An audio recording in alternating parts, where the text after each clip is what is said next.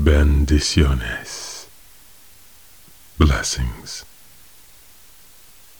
These words are from my book, Lyric of Silence, a poetic telling of the human soul journey. A willowy, silent servant performs nightly ritual of meditation by the river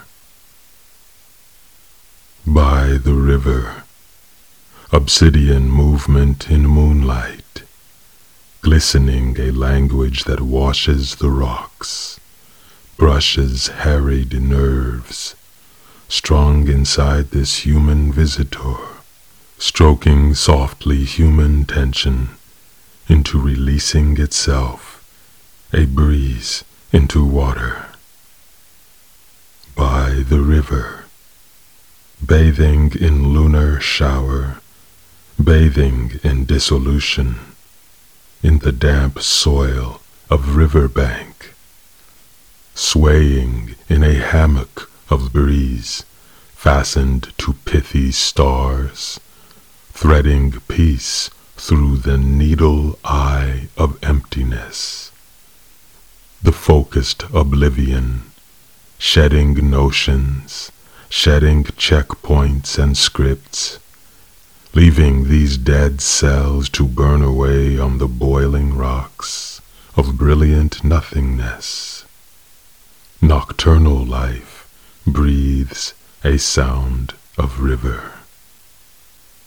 Diurnal stirring lies down to sleep, serenaded by fluid gush of current and this soul by the river, forgetting, looking at itself, looking, seeing itself, seeing itself.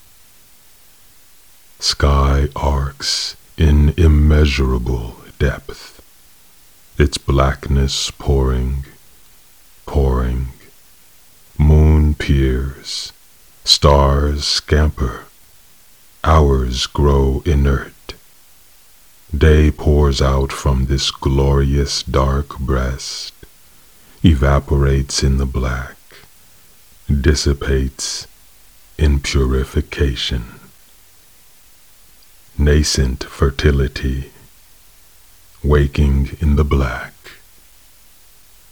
Suspended soil aerated, receiving, diluting into this passage of pristine darkness this wet coursing beside the river, this dry aproning of tears, arid obstinacy refusing itself, tumbling through its iterations, incapable of being touched in the same place again, for it is wondrously placeless. A beacon saying, Come, be this too. Stars will fall into you, all that lives will drink from you, and you will not want. For want requires form, and you will be acutely emancipated from that tortuous containment. You will be exhalation, exhaler, exhaled.